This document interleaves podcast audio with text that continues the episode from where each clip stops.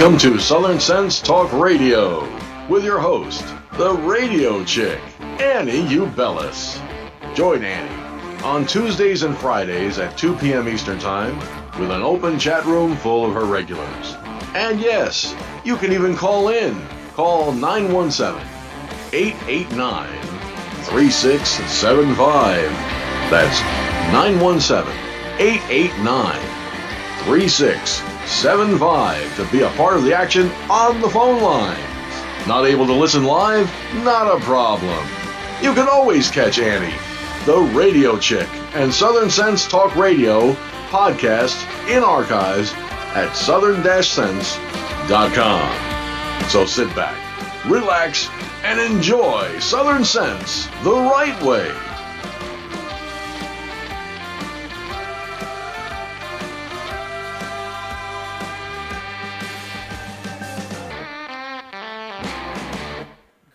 Afternoon, and welcome back to another adventure here on Blog Talk Radio, SHR Media, the Lone Star Daily News, up on iTunes, Stitcher, Spreaker, oh, Facebook. Oh, the heck with it. Just go to the name of the show, put a hyphen in the middle, southern-sense.com. I'm your hostess with the mostest, the radio chick, Annie, along with my debonair, intellectual, and oh so handsome co-host, Curtis C.S. Bennett. Good afternoon, Curtis. We've got an exciting show today. Yeah, it looks like it's a it's going to be another one for the history books. I'm looking Uh, forward to it. And yourself? Oh, yeah, we're going to have a lot of fun. We have your friend Larry Harvey, who is a Putnam County Commissioner uh, down in Florida, joining us. Uh, but the first half of the show, we're going to have Katie Arrington. She won the primary here in South Carolina for the congressional seat in District 1, currently held by Mark Sanford. Uh, she was in a horrific car accident where the driver that hit her head on uh, was killed. Her her friend, her best friend, is still in the hospital undergoing more surgeries. And uh, I saw her Wednesday. She was cheerful, but she's confined to a wheelchair Well, for good. now. But uh, she'll be joining us at the first half of the show. But those that listen to the show know that we start off each and every show with a dedication to a fallen hero. And today's dedication is going out to Army Staff Sergeant Aaron R. Butler. He was killed on August 6th of 2017 while serving during Operation Freedom Sentinel. And this is from uh, the St. Louis Trib by Luke Ramseth. And it reads If Aaron Butler were to give his own eulogy, his sister said it would have been simple. I came, I lived, I killed bad guys, I died. But Shannon Young had much more than that to say about her kid brother at his funeral. She sketched out the 27 years of a championship athlete, an avid outdoorsman, a fast learner, a loving brother, and a man who accomplished his lifelong dream, becoming an elite American soldier. Bravery was just a quality rooted deep inside him, Young said. He showed us how to live, added his brother Shane Butler. More than 1,000 people gathered in this small southern Utah town for the funeral service of Staff Sergeant Butler, the first Utonian killed in combat since 2013. They packed into the Church of Jesus Christ of Latter-day Saints Stake Center, overflowing the chapel, the basketball court, and other rooms where the service was streamed live. On August 16, 2017, Butler and his teammates in Bravo Company, 1st Battalion, 19th Special Forces Group of the Utah National Guard were clearing a building in Nangarhar Province, Afghanistan, searching for Islamic State loyalists. But the structure had been booby-trapped and exploded, killing Butler and injuring his 11 teammates. Dozens of Butler fellow Green Berets and one of his teammates who had been at the scene of the explosion were in attendance. Staff Sergeant Trevor Bell accompanied his comrades' remains from Afghanistan to the U.S., spending, spending several days in Monticello. At the service, Bell recalled a teammate who wasn't afraid to stand up to his superiors when he felt something was wrong. He told of a guy who would rather gather his fellow soldiers around to entertain them with stories of his life growing up in Monticello or tales of serving as a Mormon missionary in Ghana. You can sense he was different in all the best ways possible. Bell said, beginning to tear up. We lost an incredible man, teammate, and friend. Another of Special Forces teammates told Butler's sister that he had fought with everything he had to the very end. Your brother was a warrior, the teammate told Young. Some guys try to be alpha, alpha males, but Aaron naturally was one. Young said Butler could seem a little wild as a teenager. He was already obsessed with the military and was known to sometimes ask family members, Anyone want to go blow something up? Then there was Butler's rugged work ethic. Young said he always stayed after wrestling practice to work out or mentor his teammates. It paid off in the form of four state wrestling titles, making him one of only a handful of Utonians to ever accomplish the feat. Butler also picked up new skills quickly, Young said, including mastering a second language, a requirement to join the Special Forces. Each of Butler's brothers urged the crowd to live by his example, to say less and do more, Quinn Butler said, and to be relentless in the pursuit of your goals, as Chad Butler put it. He had been a, pra- a protector his entire life, said Butler's only younger sibling, Adam Butler. He kept me safe when I was small. Alexandria Seagroves, Butler's fiancée, read a poem he wrote for her. For years his sole focus in life had been to join the Green Berets, he said. Then he met her, and his perspective on life suddenly shifted. Young said Seagroves had brought out her brother's soft and tender side, which the family had never seen before. I feel like I lost the love of my life, Seagroves said, whispering as she choked up. But Aaron will live through me. I know I will see him again. Randy Butler, Aaron's father, said the past few days have been the hardest of his life, but the support of the tight-knit community, including more than 100 people who stopped by the Butler home the day after Aaron was killed to offer condolences and food, have buoyed his spirit. The family also received cards and other messages from around the country. He said thanking them for raising such a fine young man. Thank you for your love, Randy Butler said. I will be eternally grateful. The crowd, along with Butler's remains, eventually moved along several, several blocks down the road to Monticello City Cemetery. Rows of green berets stood near the graveside as a half-mast flag flapped nearby under blue skies and a stiff breeze. As the ceremony ended, Butler's mother and sister flanked sobbing Seagroves, working to comfort her and themselves. The funeral capped several days of mourning and celebrating Butler's life in Monticello. Hundreds of residents stood on Main Street and waved American flags as his remains arrived at Monticello City Airport and were driven to a mortuary in Blanding. Governor Gary Herbert visited the family. Meanwhile, yellow ribbons were tied to trees and light posts in both cities, and many businesses placed signs on their windows thanking Butler for his service. After a long day of stories and ceremony finished, the Butler family issued a single statement. The family of Staff Sergeant Aaron Butler expresses their deep gratitude for the remarkable outpouring of love and support from friends, community, the military, the state of Utah, and the American people. It has been a wonderful tribute to Aaron, his life, and his service. In central Monticello, there is a Veterans Memorial with a few dozen names of San Juan County soldiers killed in combat over the decades. In the lower right-hand corner are the four San Juan residents killed since September 11th attacks. Quinn Keith, Nathan Winder, James Thode, and Jason Workman. Soon Butler's name will be carved into the monument. Aaron's death, his sister said, makes us acutely aware that the war on terror lives on. Today's show is dedicated to Staff Sergeant Aaron Butler. It is also dedicated to all the brave men and women out there that serve in our military from the birth of this nation through today and into its future.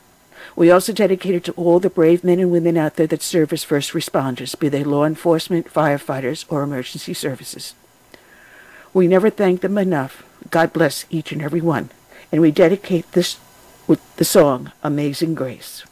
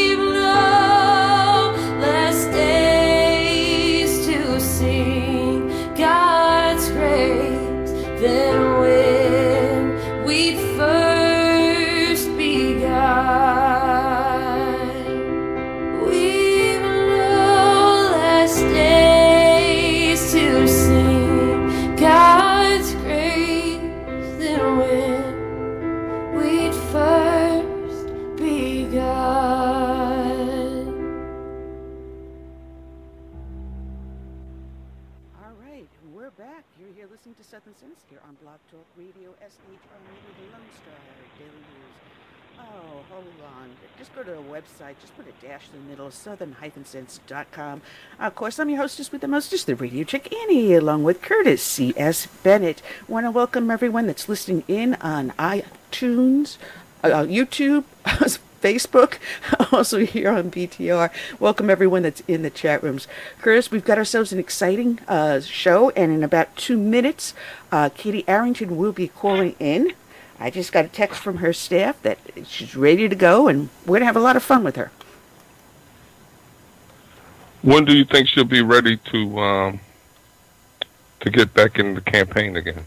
She's back. She is back. Oh, okay. She's in That's a good. wheelchair. That's good. She is in a wheelchair because she did, she broke her leg, uh, both of her ankles. Uh, they removed a couple of her ribs, and she's got this, you know, highfalutin tech thing there to replace where the ribs were broken. Uh, she had pierced her aorta. Um, she, how she is alive, we do not know. She should have died at that scene. Um, her her best friend is still in the ho- in the hospital, so our prayers still go out to both Katie and uh, Jackie uh, for that. I saw her Wednesday, very upbeat. She's full swing back into the campaign.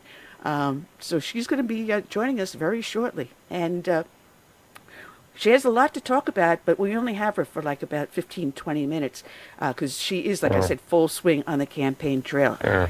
And the doctors are telling her, slow Well, down, Katie. Like- Your family's telling you, slow down, Katie. And she's going, I am not slowing down. Holy moly, this woman is a fighter. I like. I like to know where the outrage is um, on drunk drivers, though. You know, I mean, more people get killed on the highways than, you know, the black, you know, community gets killed by police officers. I mean, just in Georgia alone, I think I remember seeing like about 560 something road fatalities so far just this year. Yeah. But there's no outrage. I don't understand it. Well, you know, I thought she, she- everybody's lives matter.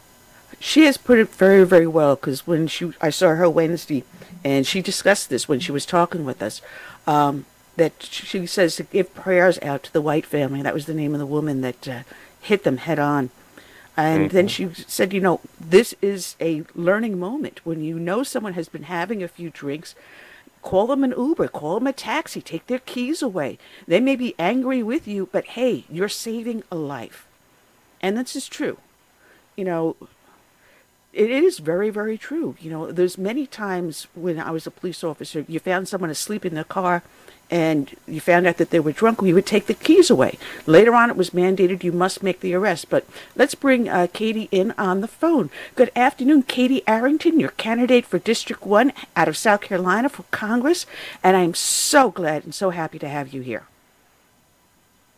Well, hello. How are you doing today? Oh, I'm just as as ducky as I was when you saw me on Wednesday. Uh, but we're glad to have you back on the show. And uh, Thank letting you. everyone know Glad to be you- back. Oh, just so glad to see you. And uh, I'm going to remind myself on Sunday to put Jacqueline in on the prayer list too. Uh, also add her to that because I didn't have her f- correct spelling, and so I didn't want to put it in wrong and have him uh, Oh, that's somewhere okay. in Utah. I talked to her and I told.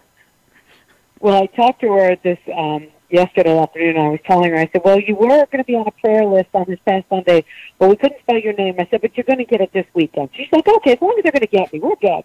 But she's hanging in there like a trooper. I'm so proud of her. Oh, man. such a positive spirit. I mean, just yeah, her. Um, you know, my accident was was horrific, but hers was horrific times squared. I mean, can you imagine being immobilized? You can't turn your head, you can't move your body in any way for six weeks, and to be conscious for that. It's just to me that the spirit of a human being to live through that is just mind-boggling.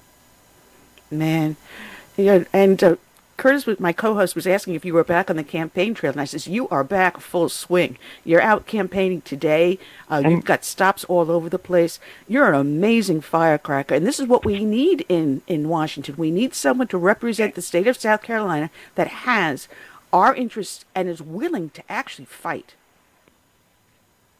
Oh, and it's and I thank you for that. And I'm I've been you know joking around. I'm rolling out all this week. Um, I'm actually rolling up to DC next week, uh, meeting with a lot of the the leadership that's currently in place and people that may or may not be in leadership positions. Uh, chatting with them, um, and already working towards what we need in the Low Country. Uh, you know, big push on infrastructure and what our needs are. Um, was really blown away by the Democrats this week. I, I just stand there, my mouth hit the floor when, you know, a year ago they voted, you know, overwhelmingly to support ICE. And now they're, they're, they're playing and pandering and, you know, just marking themselves president, president not voting and then creating another resolution to abolish ICE and what, what they must not understand about how much the low country you know, our police officers, our law enforcement actually depend on ICE here in the low country. And, you know, the certifications that a lot of our police officers and law enforcement go through to be able to help enforce that and what ICE is really doing. It's just mind boggling. And I can't get up, wait to get up there next week. Cannot Oh. wait. You know, what was frustrating when I was a cop um, in New York under Giuliani, we were forbidden from contacting ICE if we had a known illegal. You know, we found ways to get around it. Yeah. but, uh, you know, but we were told, no, you cannot correct, directly call ICE. Uh, and I have a good friend of mine, Mike Cutler. Uh, he was an INS agent, and he actually walked this individual across the border three times. The guy returned across the border and ended up murdering a friend of mine, a fellow cop, uh, was killed by this Mm, guy. I'm so sorry. And you know, when we see this, and we see that the Democrats saying, "Oh, we don't need ICE. It's racist. It's it's homophobic. It's whatever it is they're going to be calling it, the the flavor of the day." Uh, what idiocy! And you're right. Your your mouth just drops to the floor, thinking like, you just don't want to enforce any laws. Well, that's, you know, coming, anybody that wants to come here legally and go through the same process that so many of us, I mean, we forget, I, you know, Ellis Island, if you came to America and you didn't have the right paperwork, you didn't get to come into America. You went to Ellis Island. If you had lice, they didn't let you into America. If you had TB, if you, you know, you had committed a crime on, on the best, on the voyage here, you didn't come to America. It's, you know, we want everybody for the, the opportunity to come here to pursue life, liberty, and the pursuit of happiness. But you have to be mindful and cognizant and respect the law and the law as you go through the immigration process. I was blown away by you know the Democrats and the you know pandering to the left with this whole thing about these people that came through this migration train through South America to the United States borders. You know coming in you're going to break the law. Now, if you or I are to break the law in the United States of America, if I broke the law and I had children with me, the first things that the cops would do is arrest me and give my children to protective services. Mhm. That's the law. That's what happens. And these children don't go into these, you know, wonderful, they go into homes and, and placement areas with other children, and they do their best to get them into foster care, to find families to take care of them, just what they were doing with these children that were coming across the border illegally. But yet we want to, the Dems and the liberals want a separate standard for them, not for us. And it's just mind-boggling. If I break the law, I either, you know, I have to go to court, I pay a fine, or I serve jail time. They break the law, and we want to give them a, a get well card. I, I just don't understand it. I, I, I can't wrap my arms around it.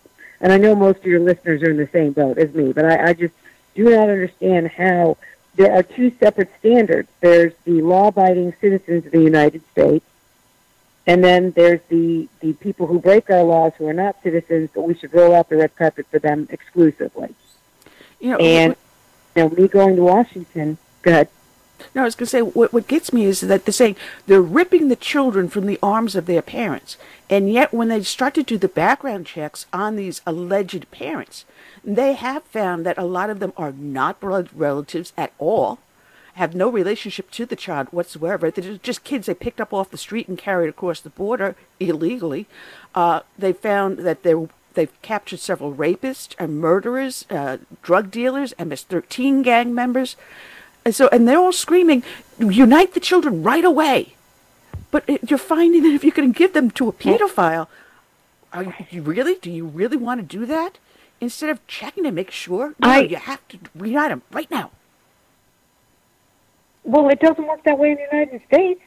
It does not work that way in the United States of America. If you have your child taken from you because you have broken the law, they go and they find out everything they can about you before they reunite you with your child. We have to. It's it's one of those things. We are at war, and every time that the left thinks that they can put their hands on something and get a platform or a grasp, they jump on it. I mean, it's the same thing they did with after Parkland you know, gun control. They've got to, you know, everybody, we don't need guns. And, and that didn't catch. So now they're moving back to immigration. And the challenge is immigration, the laws need to be, A, we need to go back and look at the laws and firm them up because Congress, and when I get there, you know, I'll be either A, part of the solution or B, part of the problem. I've always been a solution finder, so I think I'll be on the solution side. But Congress has yet to tighten this up. It has been years. We need to change the visa program. We need to end chain, migration. We need to be able to find a way, like my way of, of offering to fund the border wall would be to charge toll coming from Mexico to the U.S. We need to we need to do that and and have people that are actually crossing the border pay for the border and not the taxpayers because the last thing somebody needs in Cheyenne, Wyoming or here in South Car- Charleston, South Carolina, who doesn't ever go to the border, why are they having to pay for that? Let people going over across it, ten dollars a day, ten dollars per car, five hundred thousand cars a day pass through from Mexico into the United States. That's one point six five billion dollars a year. That would pay for the wall. Wow. And for all those Democrat liberals, yeah, I mean, simple solutions. Let's think out of the box here. But all those Well- Democrats and liberals that are talking about the wall, I have to ask them, and they're so, oh, we want open borders. So does that mean you're going to take all the doors off the front of your house? And all those that you have a fence around your backyard for your children, are you going to take those fences up? Because it's the exact same thing. You want to protect your house, but you don't want to protect your country. Well, I just wanted to add that um, the left, the left will always attach themselves to um, any issue that's on an emotional level that advances or they think will advance their cause.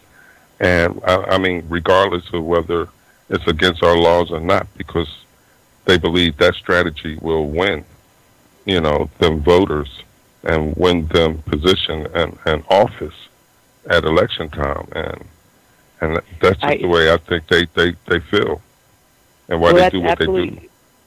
That's exa- and I'm sorry, who is that speaking? It's my uh, co-host Curtis C.S. Bennett. C.S. Bennett. Hi, Curtis. No, you are exactly right. All right. I mean, and that's that's the hardest part is that you know you you put these pictures, you know, of these children being ripped from their arms.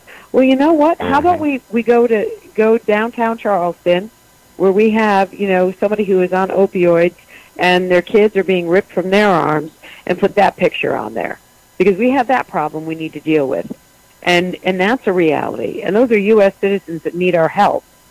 We need to have more of worrying about what happens inside of our own country with our own people that are in need and pull at the heartstrings of that than worry about people that are not U.S. citizens. And if you want to become a citizen, there is a process. If you really need to declare asylum, we have a means and a method for that. We're not saying that it doesn't uh, happen. I mean, asylum uh, is granted every day in the United States but it's it's not you can walk across the border and declare asylum you have to have you know a, a true um, need for it whether it be political or religious persecution and last i checked there wasn't a great deal of you know political or religious persecution going on in mexico going on in a great deal of the south american countries that are that are flooding the borders there are a few but for the vast majority there isn't and they're just playing to the heartstrings and it's sad how far away from center we have gotten, and we need to get back there. It's it's at our nation's best interest. You know, it's, it's funny. They'll they'll pander to illegal aliens, and yet they ignore the, the homelessness that we have growing in the United States in Democratic-held enclaves, as well as veterans. They ignore the growing number of homeless Oh. veterans or veterans who have had their rights, you know, trampled on through a dysfunctional VA. No, no, that's that's not that that's not going to get us votes because you know what happens? That's mostly in areas where we're not going to get votes anyway, so we don't care about them. No, I I couldn't agree more. I was you know what the va- so here in uh, the Low Country we have um, I think the fifth largest VA in the country, and you know I go and I, I meet frequently with the people that work there, and there's some they they really are amazing people trying to do great things. But we in South Carolina, we're the number two low rate um, retirement community in the in the country right now. We have a lot of people from the military moving to this area to retire, and it is causing, you know, it's putting a huge strain on the physical building itself. I mean, Ralph H. Johnson, they can't build out, nor can they build up. So I'm not exactly sure how we're supposed to increase the capacity when we have that kind of restraint. But we should be focusing on that in South Carolina one. How are we going to take care of these people that have volunteered to protect our freedom and protect our lives and give them the care that they need? And, you know, this, this whole fake news thing that the, the Dems and the left are doing, it's just, it's anti-American to my, in my words. It's anti-American. We are so much better than that. And how are we going to get there is electing strong conservative voices to go to Washington, to stand firm and not get caught up in the noise and just get the real work of Congress done. Well, that's what we need people like you. And the listeners should know that we do have someone challenging, a conservative challenging Clyburn. So you may have a partner in crime once you get to D.C. And uh, the gentleman was. Well, I hope meet- so. I, Go ahead. yes, I met him. He he gave me his card, and and I appre- I mean that you know they say I took you know the David and Goliath. He's into David and Goliath. I mean that truly is a huge race, but it's never say never, and that's why you know everybody listening. The you know I I make it my moniker. The blue wave you know isn't going to wash on the shores of South Carolina, but the reality is we as Republicans as conservatives need to come together we need to be as as and engaged and as interested as what the Dems managed to do. I mean, they managed to get a heck of a so, you know trending on social media. They managed to get the the media to follow their agenda. We as Republicans need to band together. We need to to help each other, not put each other down, and work to get our message, our our values back into the mainstream media to say this is what we want. And every time we get, you know, the the the left blows up at President Trump, somehow or another, once the dust, dust settles, things are for the better. And this community, you know, and everybody in your listening audience, do your fair share to help get conservatives in uh, elected into this this session. You know, whether it's if you can donate time, donate time. If you can donate money, you know, I get a lot of five dollar donations, you know, every day online, and I can't tell you. I write the same thank you card as I do for a five thousand dollar donation as I do for a five dollar donation because it means I've earned someone's support.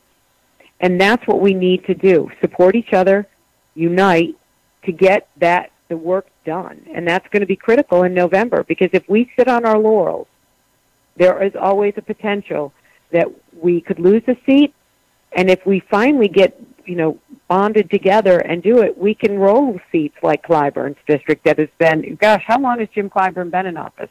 Oh, Twenty six years? Long before I, I mean, moved here. and I moved here two- exactly. I mean, we need to we need to get together. So everybody in the listening audience, you know, my website is votekatiearrington.com. I would love anybody that would want to support their time. They can make a donation, but also get involved in your local community. I mean, the event Wednesday night in Beaufort was amazing. To have that many people come together for a common cause, we need to do more to do that. And I appreciate this show that you do, and the fact that you, you know, you're, you're doing it to to educate and to give everybody a voice and a platform. I thank you for that. Um, but we, we need to work hard and, and we need to ensure that, you know, the things that we need done get done in Washington. Well, we got callers popping up. Uh, if you would like to take a couple of them.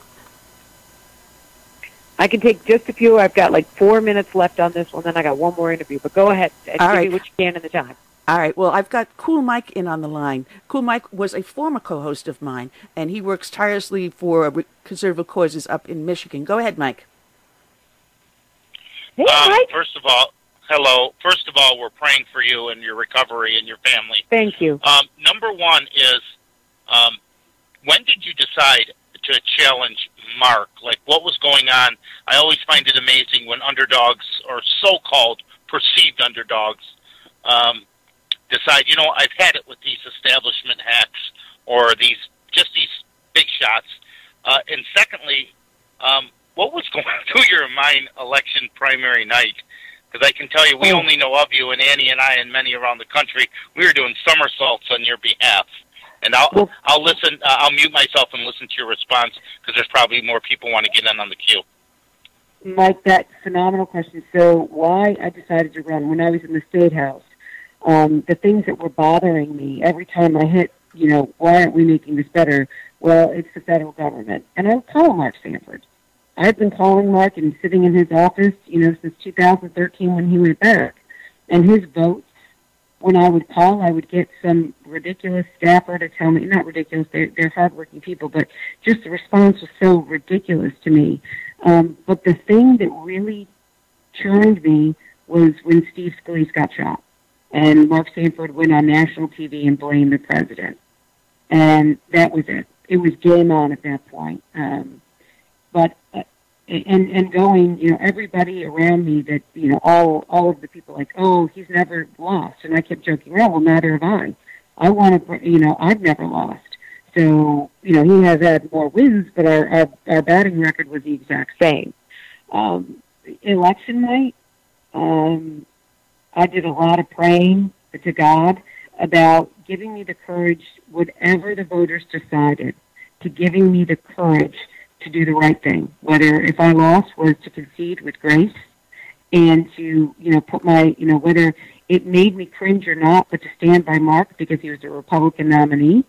And if I won, to do the same, to have the class and the dignity, to lead by example, and to ensure that I, I led with always being a listener, always remember that I'm a servant to this community. I want to be a servant leader. And then when, um, and I'll be very honest with your your listening audience, uh, uh, Annie and, and Mike and, and Curtis, um, when he came out on stage, I knew I won.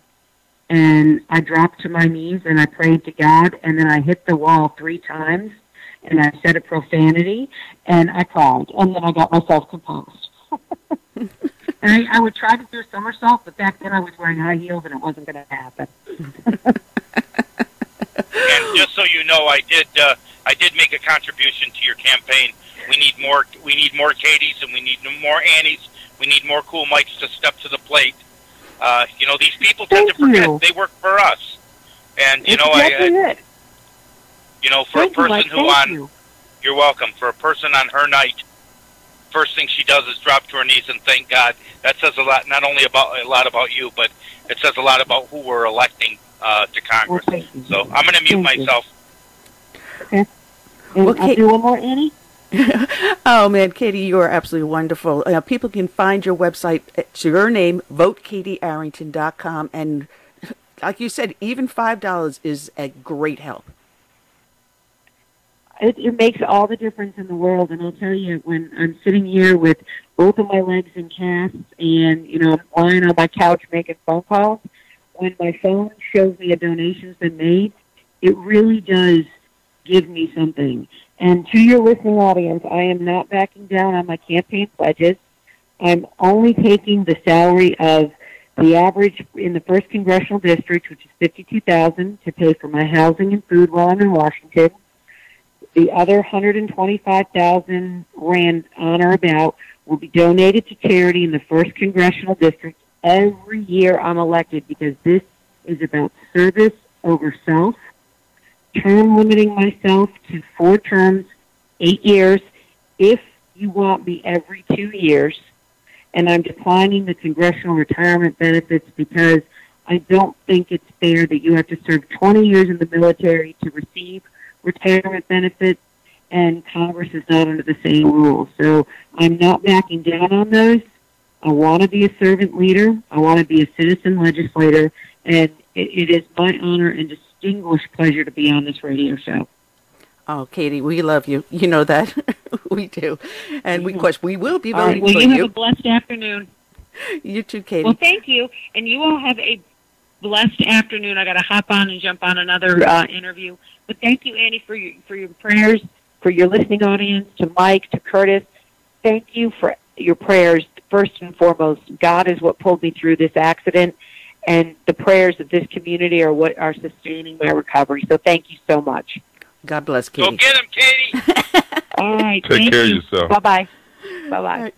Katie Arrington, uh, she's running for South Carolina District 1 uh, to replace Mark Sanford. Just check her out, vote uh, katiearrington.com. Thanks, Mike, for the um, for, uh, for the donation Maine. to her. Uh, but I came across you because when I was doing the dedication to Corporal Eugene Cole, um, Cor- uh, Corporal Cole's wife had posted something up on her page, and it was a dedication you just did recently to a bridge in the memory of Corporal Cole, and it was really wonderful. I mean, huge turnout for that. Uh, it was amazing. It was actually, uh, and, and Cheryl Cole, uh, the wife of Gene Cole, actually picked the date that we did the bridge dedication. It was Gene's 62nd birthday, so it was really appropriate. Absolutely. Absolutely. You know, you're in the Maine House where you got a lot of liberals up north there. And I know because I used to work in. Boston. downtown Boston. It was really hard being conservative downtown Boston, especially in government center. so you have to have a badge of courage for just doing that. Um, but you've actually you are someone that really gets the job done uh, because you passed legislation uh, stolen honor legislation you passed and you don't see very many states doing that Well, we've, uh, you know, one of the things that's fortunate for me is I'm up in rural Maine. We're about an hour and a half north of Portland, and uh, we're in a district up here that we're the second congressional district that has Congressman Poliquin uh, down there fighting for us in D.C., the only uh, Republican congressman, I think, uh, in New England, and, and we've been fortunate to have Governor Paul LePage for the last uh, eight years up here uh, representing us, and and the second congressional district was the only uh, district that gave uh, President Donald Trump an electoral vote. So we have we have we have some good folks up here.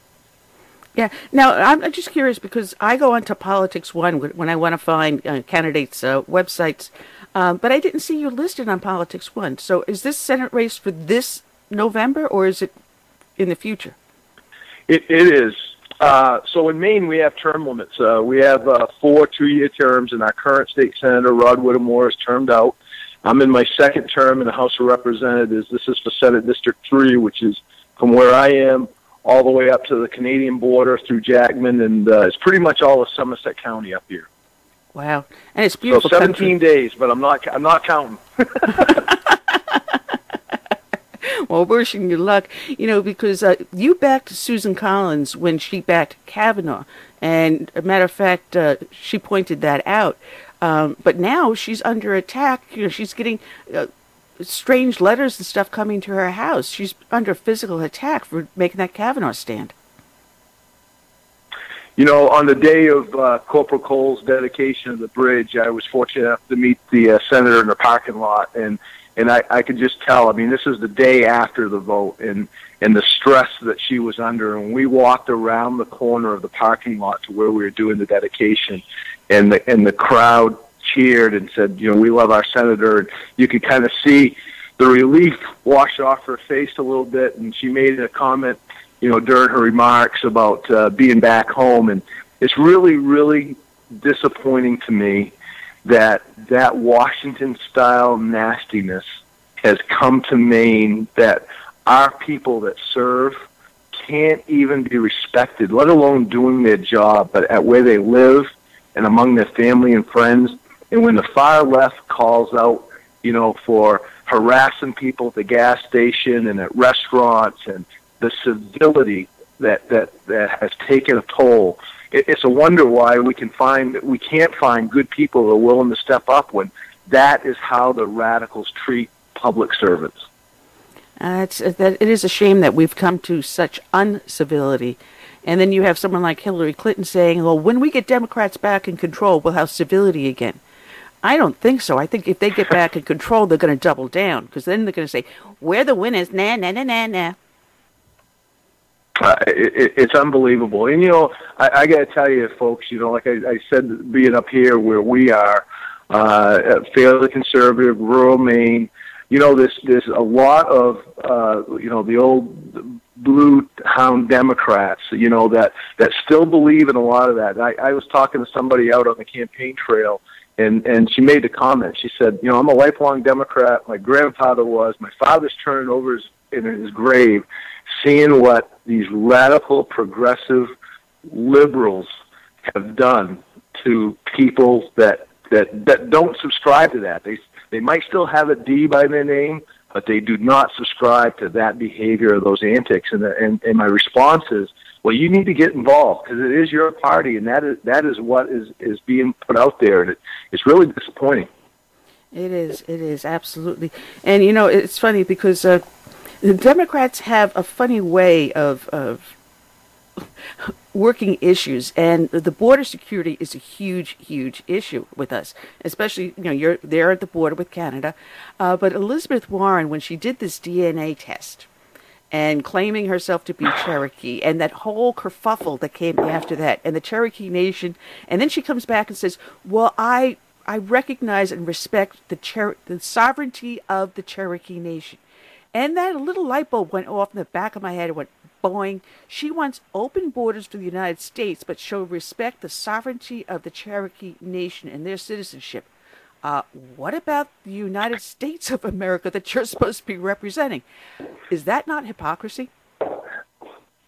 It is huge hypocrisy, and and you know the other thing is about uh, Senator Warren next door. You know, I mean, it, it, they think a lot of these people think that even though folks aren't engaged, that that the average American isn't that smart, and shame on them for thinking underestimating hardworking folks that that they might not they don't have the time they're they're working they're raising their families they're coaching little league games you know they're doing all this they don't have time to protest and and be and and be hounding people and everything else but they pay attention to this stuff.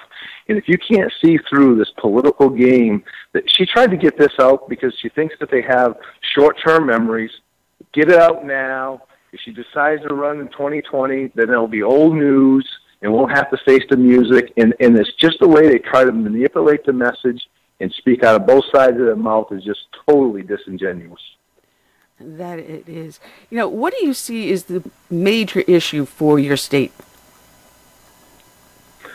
Well, you know, I'm really concentrated. Like I said, I, I represent about 8,000 people up here in central Maine, and in the Senate district, it's, it's about 40,000. And, and even though the economy is doing much better, uh, we, we have, I, I see three big issues that we have up here in rural Maine. We, we still are, are behind in some of the uh, wage increases with some of the manufacturing. We, we've lost some of the paper mill jobs. They, there are some coming back. There are a couple mills that are doing well, but we need we need to find good qualified workers. I mean, there are jobs available, but rural Maine is still lagging lagging behind in some of the economic benefits. Our energy prices up here are still too high. You know, we're on the end of the of the of the tip, with, especially with Massachusetts gabbling up uh, a lot of energy. And and one of the things that we're really struggling with up here, and it's hitting families hard, is the whole opioid epidemic. Uh, the the drug abuse, especially with the heroin and the narcotics, is is very very close to home, and it's it's impacts. You can pick up the local paper and you can read obituaries almost on a daily basis. Wow, wow. Uh, the opioid e- epidemic is crazy, and it's getting worse. And you know, how do you stop it, though? You've got pharmaceutical companies that advertise all this stuff on TV. You've got doctors that get, you know, samples that come in. The salesman comes in and they push this, push that. How do you how do you stop it? How do you cut it off? I, well, you got so the the political answer, right, is the three-legged stool. But I, specifically on policies, you know, I, I- I think you got to talk about you got to do education. You know, we, we yeah. We, we go to our school systems where we can't talk about God or saluting the flag sometimes, and, and then we want to talk about drug uh, prevention. You know, just say no in the DARE programs and things like that. I think those are very important to, to hit people before they even get involved, and the community is a huge piece of that. Uh, you talked about the pharmaceuticals and the doctors. I think it's pretty well laid out there now that the doctors and the pharmaceuticals played a huge role in this on the and on the get out. And I've talked to I've talked to some doctors that recognize that you know they that they were part of that, and we've done some legislation here in Maine, you know, having uh, doctors register and and and try to control that. And I think we need to keep that pressure on with that piece, and and and we got to enforce. You know, I mean, you can't just turn a blind eye. We've got Interstate 95 that runs from New York, you know, up through here, and there's a conduit for for drugs, and we have to we have to have enforcement. So it's it's a three prong approach. I don't think there's a hate to use the analogy, but a magic pill that's going to make it go away. We need community involvement. We need some tougher regulations, and we need enforcement. Well, let's hope that's it's going to help uh, because right now you've got um, Canada, as I understand it, uh, just passed recreational marijuana.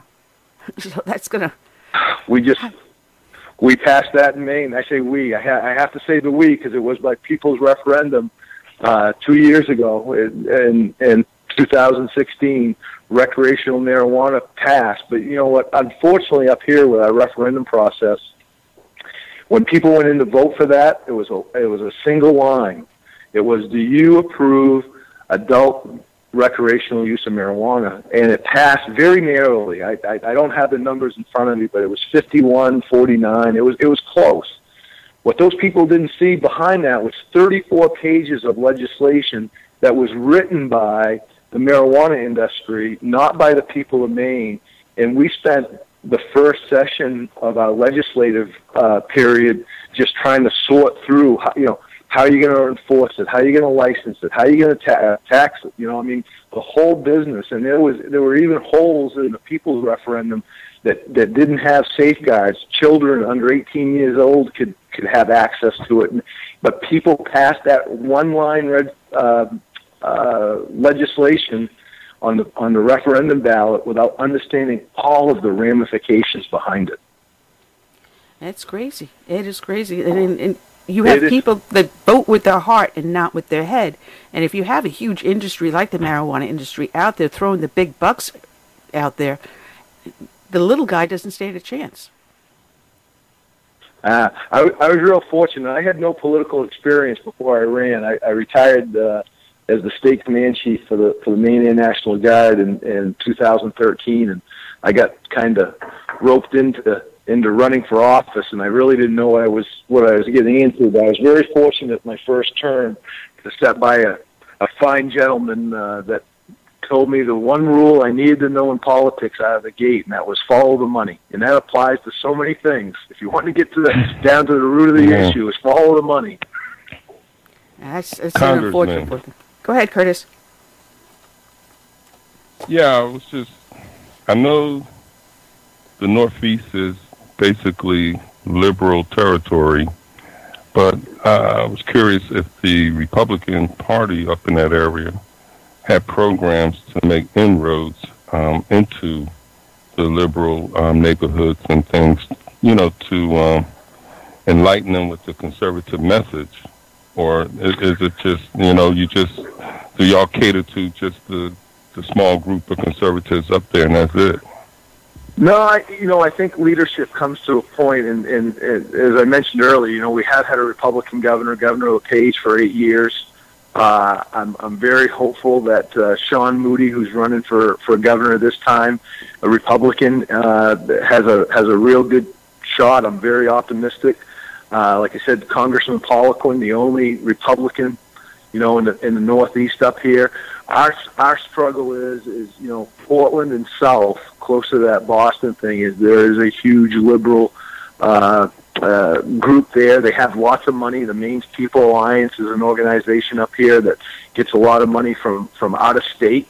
Uh, and and that's what we're battling. You know, they everyone thinks about rich Republicans. Well, that that's not the case. We're we're hardworking folks with some core values, and and you look at this. I go back to follow the money. Where this outside money comes from, it's not from the grassroots folks in the state of Maine. It, it's Soros, and I, I mean, people use those terms, but you can go to our ethics page and you can follow the money literally about who's donating and and that's the biggest battle we have as far as getting the message out. We try to put good candidates up. We talk about the economy. We talk about the Second Amendment. We talk about religious freedoms. And you know, as long as we can get the message out, that that's what we got to focus on. That's that's going to be a hard slog, uh, but looks like we're not going to have a blue wave. It's going to be a red wave coming up in a, in just 18 days.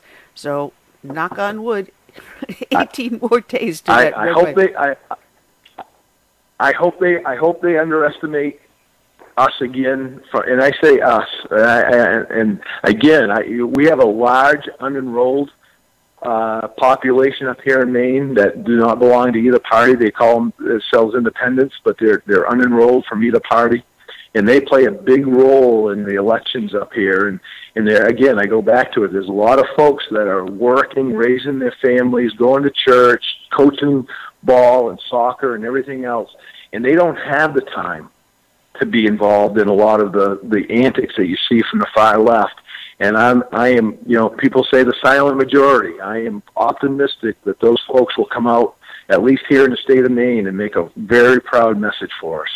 Uh, well, are you seeing people reacting to what I called the Kavanaugh effect and also the effect of Antifa with their riots? Do you see people reacting to that up in Maine?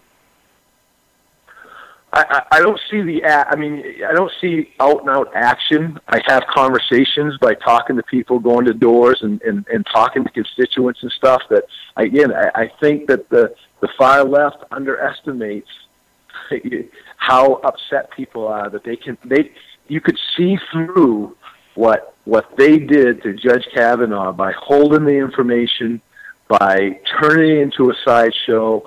Their whole plan was to delay and try to get past the midterms. It, it, it it's like the ca- caravan that's coming up through now and the timing. It- people see through that. That is political antics, and they think people aren't smart enough to see that. And I I think they are sadly mistaken. And I pray to God that we're going to prove them wrong. Now, the only way that caravan can make it is if someone organized it. And as I understand, uh, one of the, the main organizers had been in custody. I heard that yesterday. Whether or not he's still in custody, I don't know. Uh, but it's a definite political organization. It's it's intimidation, is what it is. And um, Absolutely. I was watching the news and they're saying the border patrol is saying, well, we're putting him on the bus and we're letting him off in Texas. And then the next news article I turned over in my hand was a report that these illegal aliens, once they end up in Texas, are given voter registrations with the box checked that said United, United States citizen. So we're getting voter intimidation. We're getting uh, voter fraud with these illegal aliens. They're trying to stack the deck. I, I introduced a bill up here for voter ID in Maine, and it got shot down uh, by the Democrats. And, and the simple argument was, you know, you, you can't cash a check. I went to the bank today in my hometown. And there was a new teller, and she asked for an ID for me to cash a check at a bank that I had for 20 years. And and we got to show an ID to buy alcohol and to buy cigarettes and to get on planes but it's voter suppression to ask for an ID when we do one of the basic uh, privileges we have as a citizen is to cast a ballot in an election, and they call that voter suppression. That's the mentality that you're up against. It's it's crazy. As as you said, you need the voter ID to go anywhere else, do anything else.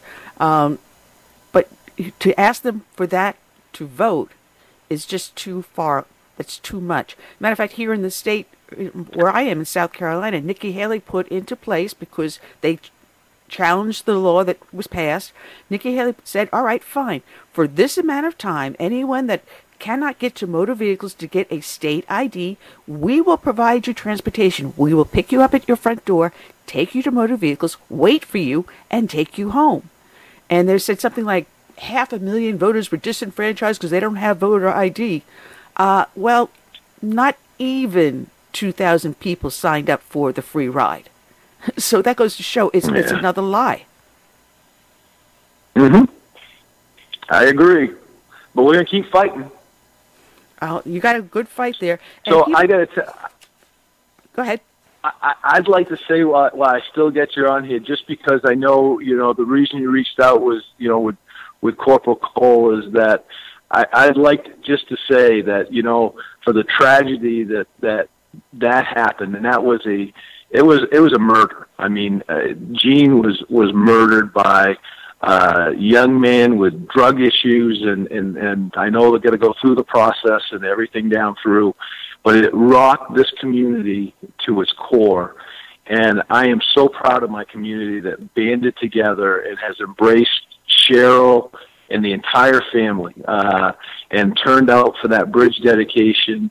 And Gene is is just so apropos on that Sunday afternoon on his 62nd birthday. It was he was wrapping up to walk across the bridge, literally. And, and this is you can you can go back and look at it. The sun came out as as Cheryl and the family unveiled the the plaques across the bridge.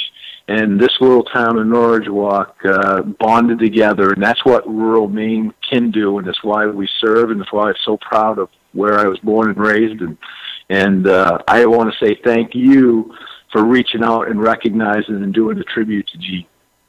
Oh, it was my honor. It was a it was a difficult one because um, I've lost fellow brethren in blue, and it's it never gets easier, never ever. And uh, I understand what it's like when these guys and gals stand there at attention in line, uh, paying honor to those that gave their life for everyone else. And I'm going to start crying in a few seconds. As my husband said, cops don't cry. Yes, we do. Yes, we do. We really do. but uh, people can find you. I, uh, Go ahead. I'm sorry. I didn't mean to cut you off. no, I just said thank you. Just thank you again. It means a lot. Well, uh, people can find you if they want to know more about you and your campaign by going to Facebook, and it's Brad Farrin for Senate, correct? That's correct. Right. And how do you look in the polls so far? What are they showing you? They don't tell me because they don't want me to know. But I, I think we're doing. I, you know, we're working our tails off. We got 17 days. We're knocking on doors. We're doing the social media. We got the mailings, and and we're just being out there with our family and friends. And uh, like to think we're running on what we have done the last four years uh, with uh, some legislation you know, the answer isn't always more law. Sometimes it's cleaning up the stuff that, that, that we've made a mess of before and, and actually reducing some legislation and, and uh, keeping, keeping people informed. And I, I, I'm very optimistic. I, uh, I, I have faith in people and, and the feedback's been phenomenal and we're just going to keep working our plan until November 6th. Well, God bless you for that and uh, good luck on the campaign. Uh, I just want to see the, the, country start to turn redder and redder and redder after each and every one of these elections. We need to get that conservative message and voice out there. And uh, thank you for your service too uh, in the military. I thought I put up that picture of you holding the uh, machine gun. It's like it's up on the uh, the video right now. that drive that drives the liberals a little crazy. That's on my that's on that's on the my uh, Maine State House base uh, official page as well. So people know pretty much where I stand. God's guns and guts. That's where we stand, right? there you go. You got it. I think I should have a T-shirt made of that. God, guns, and guts. wow. Oh man. So uh, I want to thank you for joining us, Brad. You know, I know I got a hold of you yesterday, so I wasn't able to delve as much into uh, an interview with you as I would like to, as it, I had so much other stuff that was going on. But you know, I want to give you my support and hope people out there listening in Maine vote for you. Well, thank you so much, and if you uh, you folks make it up here to Maine sometime, the lobster's on me. you got that. you got that. All right, I'm in. All right. Yeah, I knew. There you go. I knew they'd get a response. All right. I'm in. Take care. Brad Farrin, check him out. Bye now. Uh, Brad Farrin for Ser- Senate over on have to wait and Facebook. see. Uh, and just everyone get out there and vote. Please vote, vote, vote. Oh, here's here's something else that I was going to talk to Drew McKissick about. Uh, there's a couple of liberal Harvard law professors that are lending their name to a new, new campaign, and they're hoping to expand the Supreme Court in 2021 by four justices. And it looks like this is our guest coming in on the line now. Next victim up into the batting box. Let's welcome aboard South Carolina GOP Chair Drew McKissick. How are you doing today, Drew? How are you? I'm doing well. How about yourself? Oh, having just one heck of a good day today. Anything that can go wrong is going wrong with us. Hello. Well, well, that, that's that's better than uh, better than a lot of people, and uh, I hope we'll just be that same way in about two weeks. If we do our job and work hard, we'll have the same kind of day two weeks from today. Well, let's hope so. From your lips to God's ears, because we're watching this caravan and wondering just what the heck are we going to do. This is this is absolutely nuts. Oh, absolutely. I mean, it's it's, it's I mean, I was watching. um I I forget what it was. It Might have been Fox News or something. Where uh, former Speaker Newt Gingrich was on about a week ago, and he made the point that you know the two key words in this election were going to be Kavanaugh and caravan. And I think there's a lot of wisdom in that. I think I know for a fact, you know, from the party end of things that we saw during the whole recent Kavanaugh mess, uh, that you know we as a party uh, picked up something on the order of about 2,600 people who had came in to volunteer on our online volunteer pages uh, for you know phone calls, door knocks, yard signs, et cetera, because we were using uh, the issue of the Kavanaugh hearings is essentially you know bait, for lack of a better word, to get folks to come in and sign up. Uh, and we were getting those from you know ads that we ran on Facebook and so forth, and uh, you know that just as soon as all that mess started to go down, uh, volunteering through those means online just went through the roof. Uh, and I have to feel that, uh, you know, this caravan issue for the next couple of weeks is probably going to be the same thing. Uh, and we'll be, you know, again, taking those same steps in terms of in, in using this issue for those purposes because Democrats have overreached, which they usually do. You know, one thing you can almost always count on them to do is to overreach, and so far sometimes they become our best salesman for our message. You know, just in terms of uh, as, as a counter example of the way things ought to be. Uh, and you know, they certainly did that in Kavanaugh mess, and uh, I think. Uh, uh, Senator uh, Lindsey Graham basically uh, enunciated what millions of people were thinking in the course of that hearing, uh, and it's just lit a fire under our folks. Yeah, you know, I was surprised with Lindsey Graham, you know, how he all of a sudden seemed very, very conservative. And then he came out with the thing about DACA, uh, amnesty for DACA. And it's like, oh, old Lindsey's back again. you never know which side of the bed he's going to wake up on. well, you know, you have to you, you take your victories where you get them, and uh, you know, I know that certainly for uh, you know the last uh, couple of weeks in terms of the judicial issues and with the, with and with the Kavanaugh hearings, and, and plus the fact that you know, uh, you know, Lindsey is going to be the next chairman of the Senate Judiciary Committee. Uh, you know, um, if you know, 99% sure because um, odds are that we'll maintain the Senate majority. Uh, and you know, current chairman Grassley's moving on to a different committee, and, and that will elevate Lindsey to the chairmanship there. And you know, those Democrats on that committee have, uh, you know, if nothing else, uh, they're on notice now that they've thoroughly ticked off the person who's going to hold the gavel over them next time they're on that committee. You know, the funny thing is, is though I today's Beaufort Gazette, my socialist rag came in the in the in today, and front page headline reads, "Democrats lead by 13 points." And I look at my husband and go, what poll are they quoting?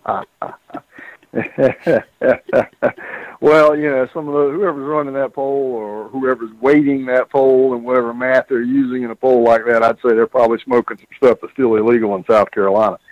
Uh, you know, that's I mean, that's about as far from reality, in my opinion, what I've seen. I think as we can get. I mean, don't get me wrong; it's going to be a close race, and our job is we have to get our votes out uh, we have to do what we've done really well for a long time, and that is identify and turn out other Republicans. We've got a conservative message. Uh, here in South Carolina, conservatives outnumber liberals two to one. Uh, and it's our conservative message and the hard work that our volunteers have done for the last, you know, 30 plus years that have had us on a winning streak in this state. Uh, and I know nationally, you know, these uh, generic ballot numbers that you see, you, know, you got to look deeper in the weeds when you're looking at stuff like that, for one thing is that poll and other ones like it. Uh, you know, sometimes there'll be registered voters, uh, which are you know not the same thing as likely voters. Uh, and even if they are likely voters, which that one may have been, what they aren't showing you, which uh, one poll the other day did, though, I think it might have been the Wall Street Journal poll, was they had a generic ballot question nationwide but then they reduced the responses down to people who were just in the 60 or so key congressional districts around the country. And when they reduced it down to that group of people in those districts that are going to decide the balance of power in the House of Representatives, the difference was Republicans by plus one. So, you know, when it comes to congressional boundaries, as you well know, it all depends on, you know, or congressional races, it all depends on where you live. Because, you know, districts are so cut up and gerrymandered and so forth. And uh, you know, so if you've got an outsized number of people from New York City and Los Angeles that are answering that poll in terms of a national poll, well, you know, that's going to skew things in the, the Democratic direction. Now it's it's amazing because uh, I when I saw that headline, I'm going, hmm, didn't they do this with Trump in 2016? So. You know, Man, absolutely, you know, absolutely. One of one of the things that they they seem to have forgotten from uh, the 2016 presidential election is that a lot of people who were polled said they was going to vote for a certain person, and that they did that because they, they you know, didn't want to reveal that they were really going to vote for Trump. And I think they've fallen into the same trap this time. Yeah, I think there's a lot of that. I mean, you know, in terms of, I mean, yeah, regardless of how people see themselves, and and even how they ought to be seen in a rational world, you know, if if they're just bombarded by so much garbage from the media about, you know, well, if you're a conservative or you're a Republican, you're a bigot, you're a sexist, you're a homophobe, you're this, you're that, whatever. And then somebody calls them on the phone and asks them who they're going to vote for. You know, uh, maybe they don't answer honestly, or maybe, they fudge, or, or maybe, you know, whatever. They don't want to respond. When they walk into a voting booth, it's a totally different matter. Uh, and you know, there is, you know, as uh, I think Richard Nixon called it, you know, 40 plus years ago, a great silent majority. Uh, and I think you still have a lot of that. I think actually a lot of that, what used to be called the silent majority, and what later might have been referred to as Reagan Democrats, were a lot of folks who came out, especially in Rust Belt states, and supported President Trump, and was the reason why he was elected. And you know, pollsters did not see that coming. You know, I was watching uh, Trump's rally last night, and then they were showing scenes from Obama's rally, and the difference, the the energy and excitement with the Trump rally and the crowd, the size of the crowd. He he went down to the point of Oh, yeah. having the Oh, yeah. fine art of a tailgate party with big screen TVs out there, so they Yeah. can still participate. You don't see that at an Obama rally. I think Obama's got a little bit of uh, uh, what you might call rally envy going on. Uh, you know, I mean, he's, you know, if anything, I think we learned that he's a little bit of a political uh, um, uh, narcissist. Uh, he likes, you know, Obama has every, everything was about himself, never about his party. Uh, he's the reason why his party lost 800 and some odd state house and senate seats around the country over the course of his presidency. Uh, and you know, and he's out there running around now taking credit for the economy. I don't see if you know if you noticed that. Uh, so you know, yeah, he's got some envy going on, but you know, right now, uh, you know, Trump's got the energy, and uh, you know, people camping out overnight in order to come to a rally and hear the president. I think it's about a 100,000 people bought tickets to get into an arena that held less than 20. Uh, you know, and that was just in one state, and they're doing these in, you know, state after state after state. I think he's probably got four or five a week going on or something like that. Um, so, you know, it's, and it's similar to what we saw back in 2016. Well, you know, I, I- you and I, I consider friends, um, and I see our party here in South Carolina since you took over highly energized. And one of the things that I, I admire about you, you think of new innovative ways in which to get people uh, educated about their vote and what is out there. And what you have done on the website, you have now scvotes.sc.gov, where it's a voter guide for any state, no matter what state you're in. You can key in your state, and, hmm. and it gives you over to a guide so they know it's on the ballot. Hmm.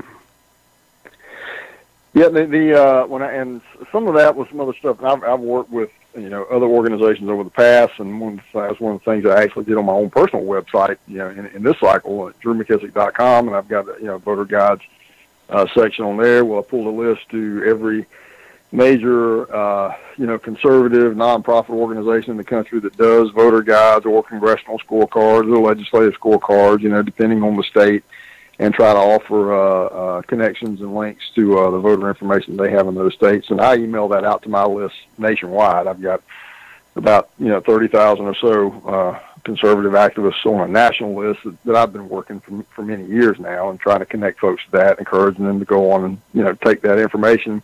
But also to take it and post links to it, even on Facebook and social media and so forth, and just spread the word. I mean, the bottom line is, uh, if more people uh, more conservatives, more folks, quite frankly, whether they think of themselves as a conservative per se or not, uh, but they're sitting in church somewhere on a Sunday, uh, you know, if they go and vote their values, we'll be fine. Uh, you'll change the country. If you had everybody sitting in the church on Sunday vote their actual values on election day, they change the country. Uh, the problem is, in many cases, the lack of education in terms of connecting their values and what they believe with the actual candidates that are on the ballot and therefore you end up a lot of folks who, you know, uh, through ignorance or lack of education and so forth, will vote for and have supported Democratic candidates. And you know, many times couldn't tell you or wouldn't believe if you told them that uh, you know these are candidates or this is a political party that supports you know abortion on demand for any reason whatsoever to the moment of birth, paid for with your tax dollars.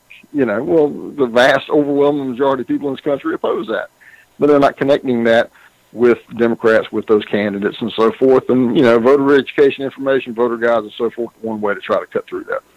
Well, you know, the, one of the benefits of the social network, the computer, the online instant, whatever, your smartphone, is that information it gets out there fast. And we had Brandon Straka on the show. He started the Walk Away movement. And I, I'm surprised Uh-huh. how many people have just taken to that movement when they actually did, as you said, compare their values to what they see coming out of the Democratic Party. And I am surprised when I start talking to people. It's like, yeah, I'm part of the Walk Away. That's uh, and you know just and again it's like you said it's comparative. Uh, so for example, uh, we have on the state Republican Party's website uh, the uh, uh, we've set up a a page for links to the conservative organizations here in South Carolina that do have voter guides and other voter educational information, and we are have already sent out one e-blast to that to our entire list around the state, and we'll do that probably once or twice a week here for the next couple of weeks.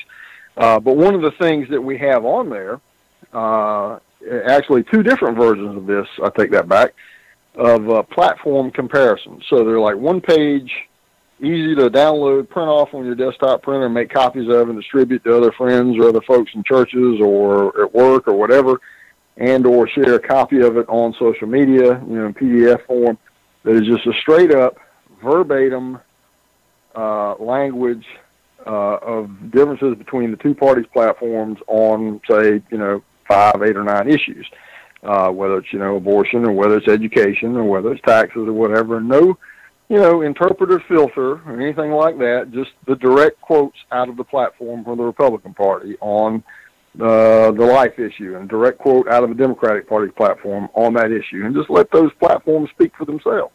That's powerful information, and that's you know, like you said, a lot of folks who've just not done comparative uh, looking at the two parties in the past are doing it now, and they are, as you said, walking away.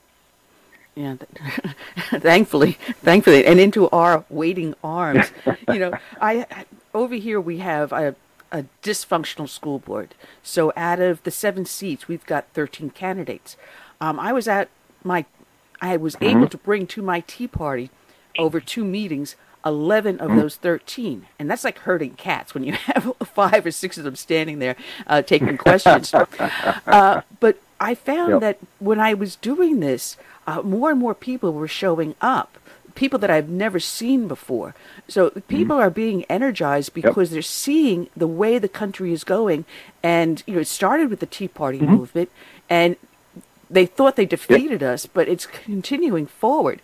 And one of the other things I did was I mm-hmm. said, put up or shut up. If you want the Republican Party to return to its conservative roots, you must get involved within the Republican Party. So I made sure I became Absolutely. legislative chair for our county tr- party, became a mm-hmm. delegate to the state convention, um, mm-hmm. and I'm getting people to become involved. We can't keep the conservative values if we don't help control the organization.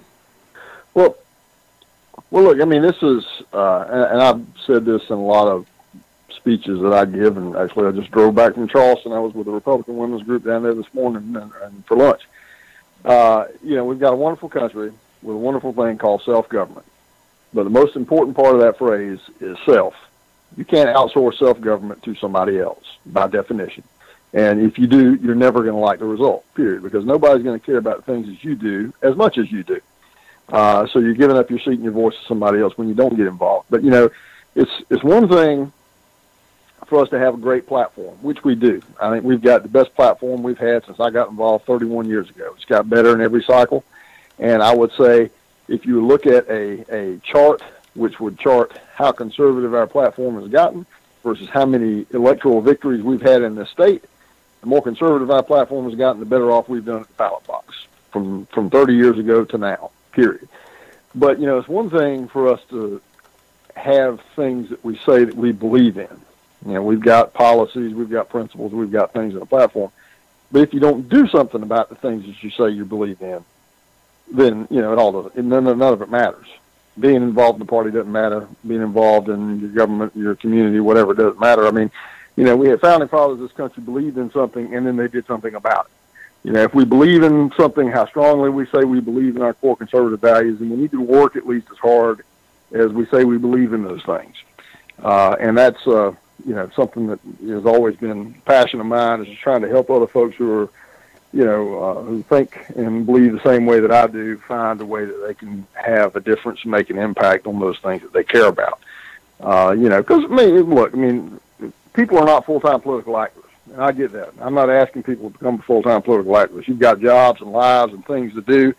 Uh, you know, all I'm asking is for people to do just a little bit more than what they're doing right now. Period.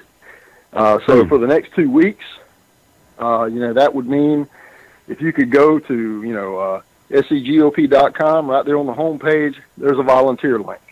Uh, we're looking for volunteers. You can sign up to, you know, make an hour's worth of phone calls to turn out other voters, or volunteer to go knock doors. You know, the the victory campaign for the party, working in conjunction with Katie Arrington's campaign down there, for instance, is organizing door walks and so forth. You got a couple hours in the afternoon to be a part of that. Do that.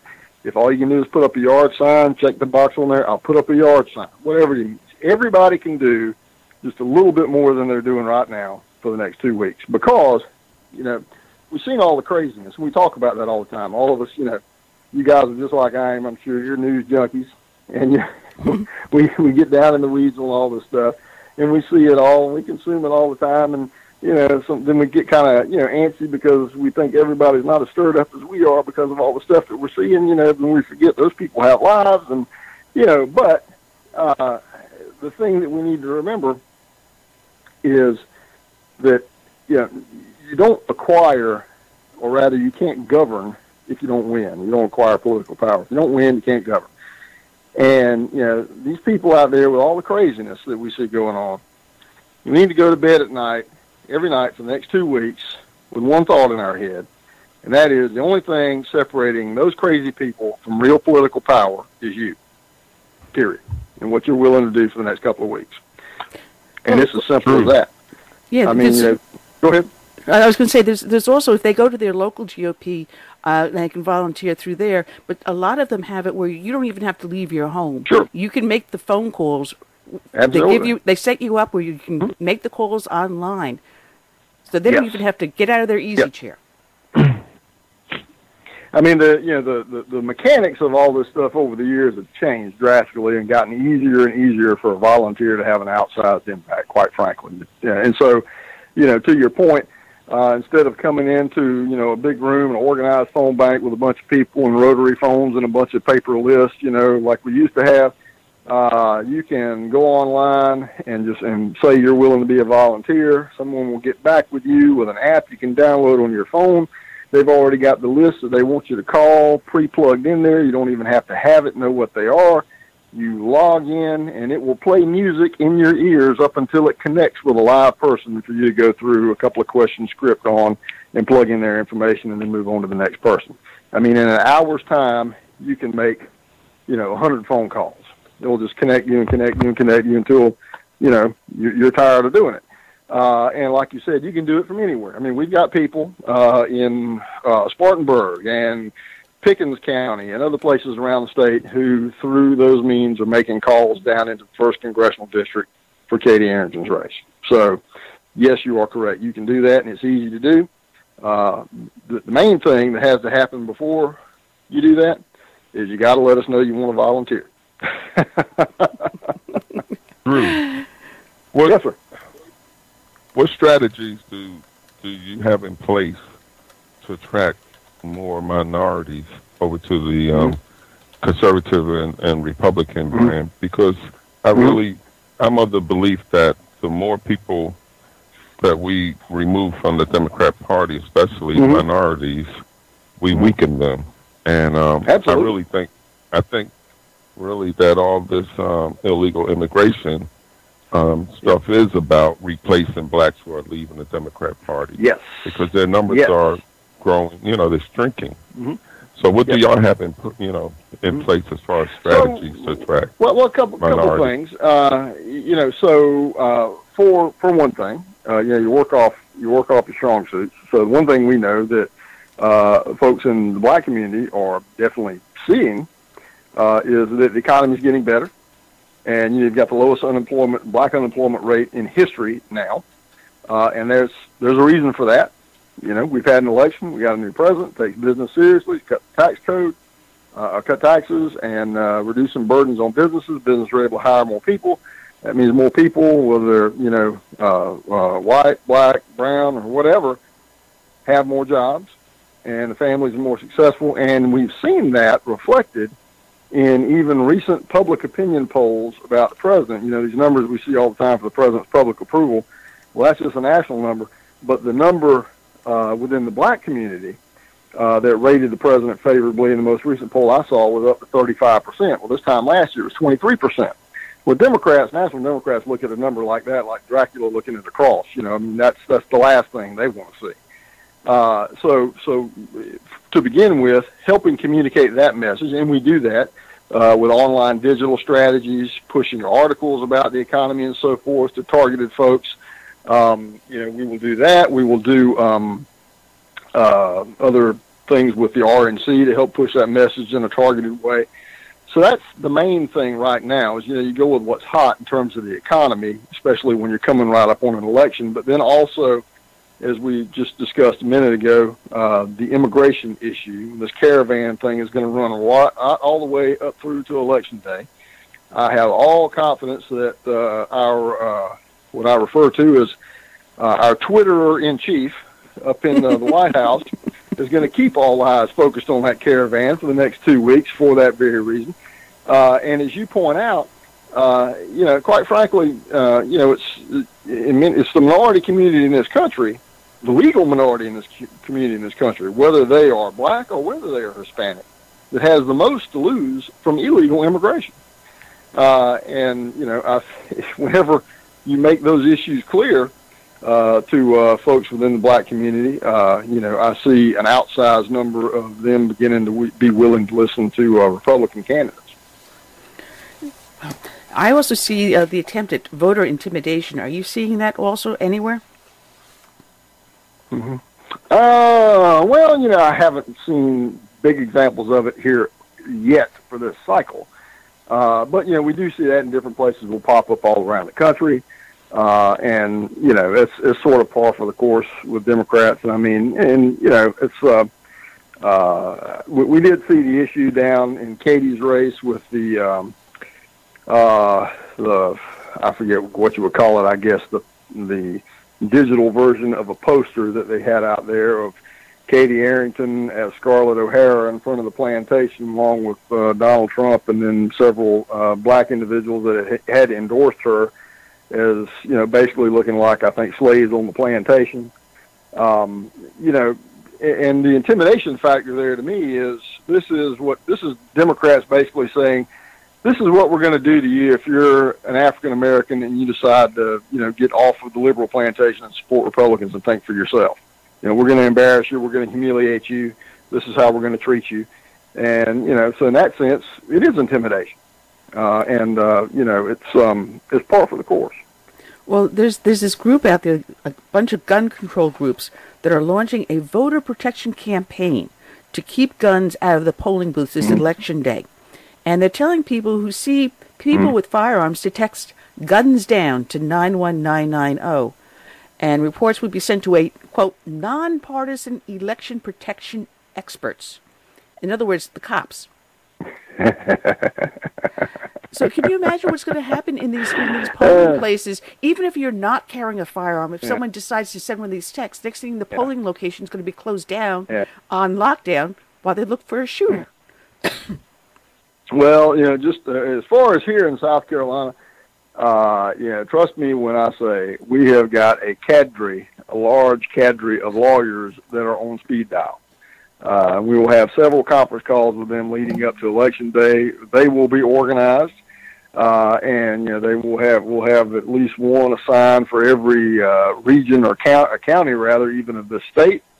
Uh, and if we think we're even beginning to have a problem, they will they are ready to take uh, take the phone call and get on the case and get down to the local county courthouse or whatever we have to do to straighten out any situation. and Make sure that every Republican vote can be cast and can be recorded and that we don't have a problem.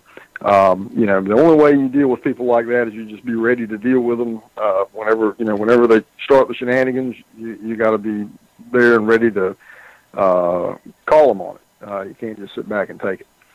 No, because uh, there's they even went so far, uh, Curtis, with your friend George Farrell of Black PAC, they created a phony uh, duplicate website, making people think that it's George Farrell's mm-hmm. conservative Black PAC organization. Mm-hmm. So you know, they yeah. um, they're doing anything mm-hmm. and everything. Yeah, and they will. Well, I mean, it's and, and I get it, and we got to be ready for the stuff that they do, and, and we are.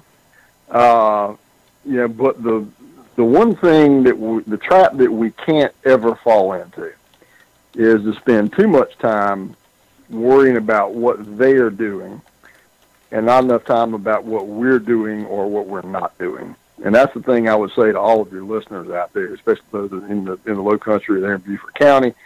Uh, what we do, what you do for the next two weeks, is the difference in this campaign. Um, you know, other folks on the other side, they're going to do the kind of stuff they're going to do. We're going to deal with it when they do. The main thing we need everybody out there to worry about is volunteering, contacting other Republicans, contact, talk to the folks that are sitting next to you in church, the folks you're standing to at work, other fellow conservatives, and make sure that they go vote their values on election day. Period. If they do that, then we'll have the same thing happen on election day we have had happen here as conservatives for the last 30 years in this state. When I first got involved, we only had one statewide elected official, and that was Carroll Campbell. Uh, now we've got all the statewide constitutional officers. We only had two out of six members of Congress back then. Now we've got six out of seven. We've got had one senator then. We've got both of them now. We used to be a minority in the state house and the state senate. Now we've got a majority, an increasing number of county councils and sheriff's races and everything all around the state. And that all happened because of two reasons. One, our conservative principles that we communicated, and two, because of the hard work that everybody down there at the grassroots does. And that's where the rubber hits the road for the next two weeks. Yeah, now if we could only get rid of Clyburn. We're trying. We've been trying. one, one battle at a time. One battle at a time.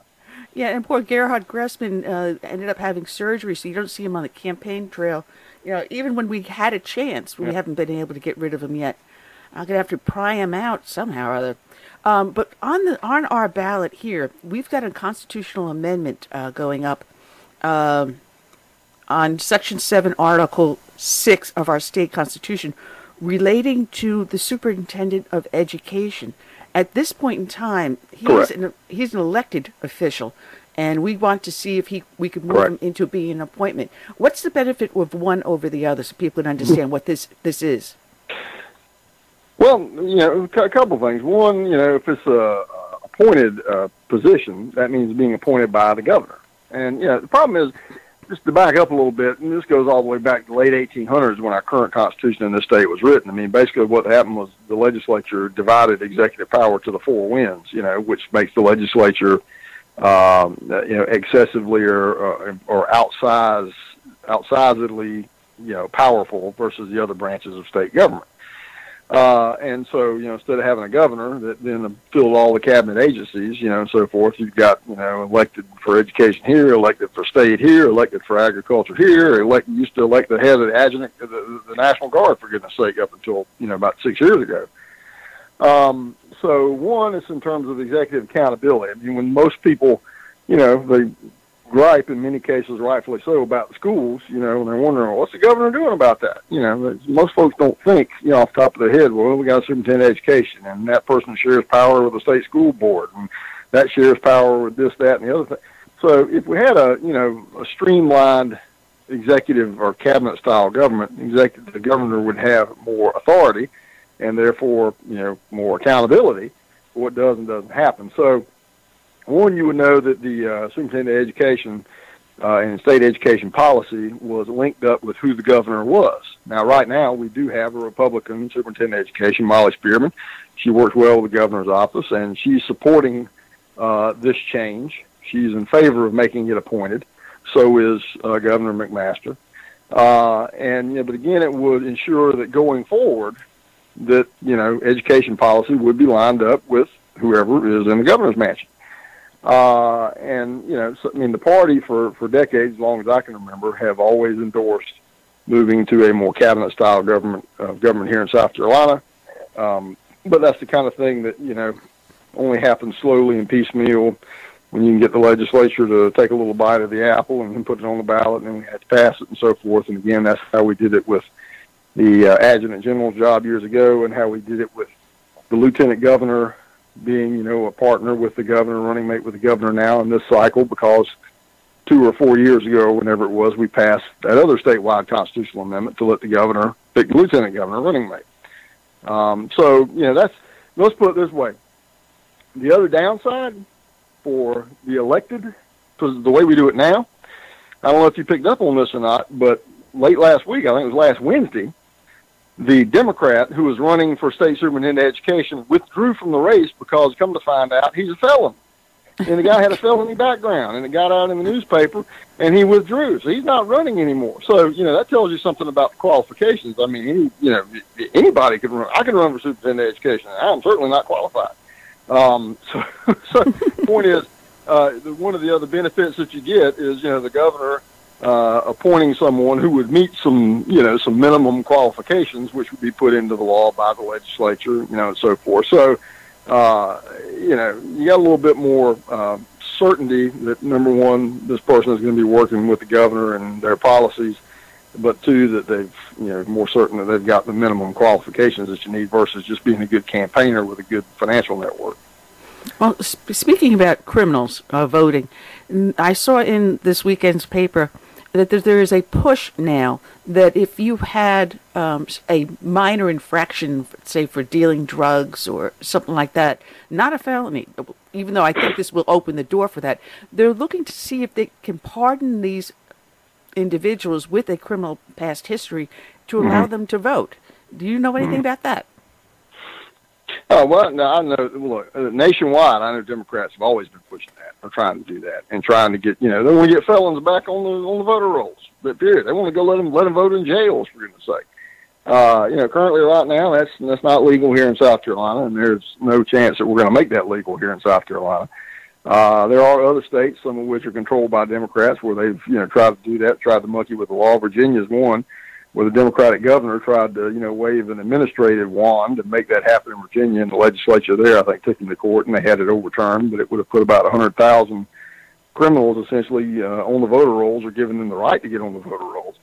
Uh, you know, it's, it's it's just part and parcel for what they do and what they're about. And so this is, you know, they're not about pushing a agenda that people, that a majority of voters actually believe in and want to vote for they are about you know being a collection of grievance groups that's looking for any way they possibly can cobble together enough folks to win on election day, legal or not. Oh, they'll, they'll do anything. But now the other thing I'm seeing is the actual attacks on conservative individuals. And I'm not a big fan of Mitch McConnell all the time. Sometimes I, I agree with him, but not always. But his right. he and his poor wife were out having dinner and someone accosted them yep. in the restaurant. And fortunately, the patrons and the employees of that restaurant stood up for McConnell, telling him to leave him alone, and finally escorted him out of the oh, restaurant. Yeah. But we're seeing the attacks more and oh, yeah. more. Uh, Kevin McCarthy just had his offices vandalized. I believe it was the Wyoming GOP that had mm-hmm. theirs firebombed. Um, this is scary. Yep. Well, you know, yeah, I, I agree and you know it's uh again Democrats are you know are, are, I've, I've heard someone once say that you know liberalism is a two year old child that's not getting what he wants. Um, know, and that's the way these people are. They don't get what they want, and so they they go rabid or they go feral, so to speak. Um, and you know, and it's, it's you know with uh, increasing you know vitriolity. Um, I, I think you know one of the reasons why our politics in this country has gotten more uh, vitriolic for the last, let's say, 20 years, and at an increasing pace, in my opinion, uh, is because the things that we are arguing about politically now are more fundamental than they used to be. You know, we're not arguing between the margins anymore. You know, where there's legitimate room to have an argument. Uh, you know, now we're arguing over things that are foundational to the country or foundational to culture and so on and so forth. Uh, you know, like the definition of a man and a woman. You know, that's the latest thing. You know, the Trump administration is is put, working on putting out administrative guidance to the rest of the government that you know what defines a man and a woman. You know what kind of world are we having to live in now, where the government has to come in and tell us, you know, yeah, that that's a man and that's a woman. You know, the kind of stuff that we figure out whenever a new baby's born and we hold it up and we look. You know, that's I mean, you know, now we have to have you know administrative guidance on this. You know, that's the kind of that's how far things have come. Mm-hmm. And you know, so when when we begin to have you know just vitriolic, you know, conversation, you know, fight political fights because one side doesn't want to recognize something that fundamental. you really can't have much of a rational conversation anymore. Uh, you know, so in many cases we're kind of getting beyond that on a lot of these issues. Now, fortunately, there's still some stuff we can have legitimate argument about, but things like that, hey, th- th- those things aren't up for debate. So how do you have a you know rational conversation over things that you know aren't up for debate? Things that we've known for thousands of years, which all of a sudden they think they've come up with a better answer for. Uh, so. I mean, you know, and much less you know now and, and with all the socialism that these folks want to talk about. I mean, you know, we've had what Bernie Sanders come down here, and uh, Kamala Harris, and uh, how many other ones in the liberal clown car come down here campaigning for Jim uh, James Smith and Democrats here in the last you know two weeks. Yeah. And you know, the, an open mean, Bernie Sanders, the, the runner-up for the Democratic Party's presidential nomination, you know, open and avowed socialist. And you know, they come down here with a straight face, and they're selling these ideas, which is just antithetical to you know the founding of our country. And Yep. you know, what, what what I love is when they do that, you never see them hold up places like Cuba or Venezuela as examples of their wonderful ideas. You know, No. you ever notice that? They, they never mention that. Yeah. I mean, yeah, this was years ago. I think it was Ronald Reagan had said that uh, you know uh, th- that socialism only works in two places: heaven where they don't need it, and hell where they've already got it. You know, well, I'm not in favor, and I don't think people in this state are in favor of this place becoming another socialist hellhole. I'm just, I'm just saying. True. Yes, sir. I I believe if the um, Democrats lose big on the uh, midterms, and I really Mhm. really tend to think that they will, I think they're going to be left with no choice but to try to, to go all out to push this national popular vote initiative, Mhm. in which they Mhm. subvert our electoral college. What are your thoughts on Yeah. that? I, I don't have any doubt that more of them will try. I agree with you on that. Uh, and it goes even further than that. I've seen within the last uh, couple of weeks, um, well, actually, you know, since the Kavanaugh hearing, uh, you know, leading liberal thinkers within you know the Democratic orbit. Uh, several articles you could go out and you could probably Google it after you know we get off the call and you can find some of them where they're talking about you know the need to reform the Senate. You know because it's terrible where we've got these Republican senators from these small group of states that don't represent a majority of America have been able to confirm Kavanaugh. You know, so we need to reform the Senate make it like the House. Uh, and you know, you talk about the Electoral College. They, they didn't win an election, so we got to get rid of the Electoral College. And you know, they didn't get a judicial nominate or appointment that, or one happened that they don't like, so we got to change the Senate. Uh, you know, it's never about them winning or losing on the basis of the power of their ideas. It's when they lose, the system's broken. so it's, it's never they lost because people don't agree with them. They lost because the system doesn't work. Uh, so yeah, I have all ideas that you'll see more of them try to do that. Um, but uh, the the problem with um, uh, the idea to say change the Senate for one, uh, little known piece of trivia. You know, it's not just as simple as doing a constitutional amendment. If they were to try to change the U.S. Senate, the Constitution specifically says that no state, no individual state, shall be deprived of equal suffrage in the United States Senate without their consent. So, in other words, every state in this country except South Carolina could pass an amendment that says we're going to do the Senate by proportion or proportional representation. But as long as South Carolina doesn't agree, it can't happen constitutionally. So, we're never going to let that happen.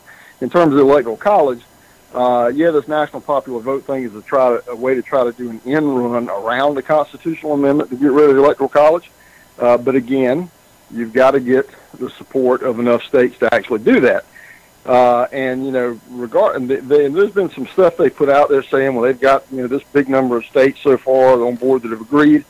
Uh, well, in some of those cases, you've had some Republican legislatures after they got elected to pull their consent back from that because again, it's just legislation; they can change it on a dime. Uh, and also, many of the states that have passed that have only passed it on the condition that other states pass it. In other words, they understand we're not going to deprive ourselves of our individual unique voice unless other states are willing to do it too. Uh, which is, you know, whenever it's explained that way to voters, you know, they tend to rebel against it a little bit and let their legislators know. Well, I got to tell you, I'll as tell you what else I think they're going to try to do too, and that's to um, add more seats to the Supreme Courts if they win. You know, the Right. presidency Again. in 2020, and if Yeah. they win one of the houses or the Senate. yeah, well, I got to tell you, Again, too, 'cause as soon as that it's national another matter.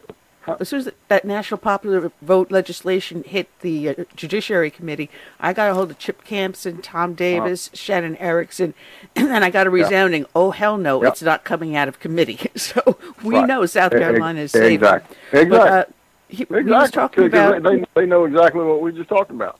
Right, and the Supreme Court uh, is by a bunch of liberal Harvard law professors, and it's called 1.20.21 Project. And they're hoping to have this project to add four more Supreme Court justices by 2021.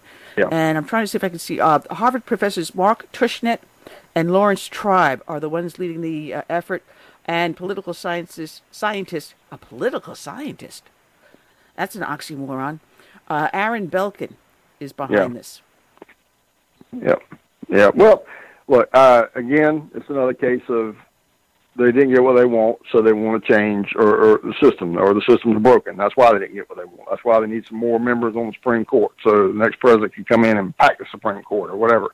You know, uh, the reason why this stuff is so live or die for them is because of over the last, you know, generation or two, the judiciary has taken an outside, the federal judiciary specifically has taken an outsized role in our federal government, in our national life that the founders never intended it to have. And that is where liberals have won most of their political victories has been through the judiciary and by extension through the administrative state, the bureaucracy. Uh, and so anything that threatens that, you know, they get their back up about, and you know, it's live or die, and you know, the, the, it's going to start raining cats and dogs if you don't give them what they want, uh, because they know that's where they've been winning. They haven't been winning, you know, these radical ideas at the ballot box. You know, whether it's whether it's abortion or gay marriage, or you go down the list, it's been through the judiciary. Uh, so anything that threatens their power in the judiciary, they understand very clearly. Um, you know, go all the way back to Robert Bork, all the way to Judge Kavanaugh. Whenever we're nominating a justice, it's the end of the world whenever they're nominating one, half of our guys are going to vote for who they nominated because that's the way it used to be up until about 30 years ago. You know, you win an election, you get the justices you want. Uh, not anymore. And, you know, again, um, I think we can pretty much say those days are behind us now uh, going forward. And, you know, we just have to recognize that on our side that the rules have changed now and elections have consequences and we got to make sure we win and we can nominate those judges. But, um, uh, you know, I think the Kavanaugh is a twofer, though, in that sense, because if you look back in his judicial record, he has also been a big uh, advocate on the bench of reining in the administrative or bureaucratic state in terms of, uh, you know, whenever Congress passes, say, a big sweeping piece of legislation, and within the bill, there's language that like, you know, uh, as the secretary shall determine, or you know, the this uh, particular agency shall be able to administer regulations under this piece of legislation. So basically, it's a way for Congress to outsource its lawmaking authority to the bureaucracy.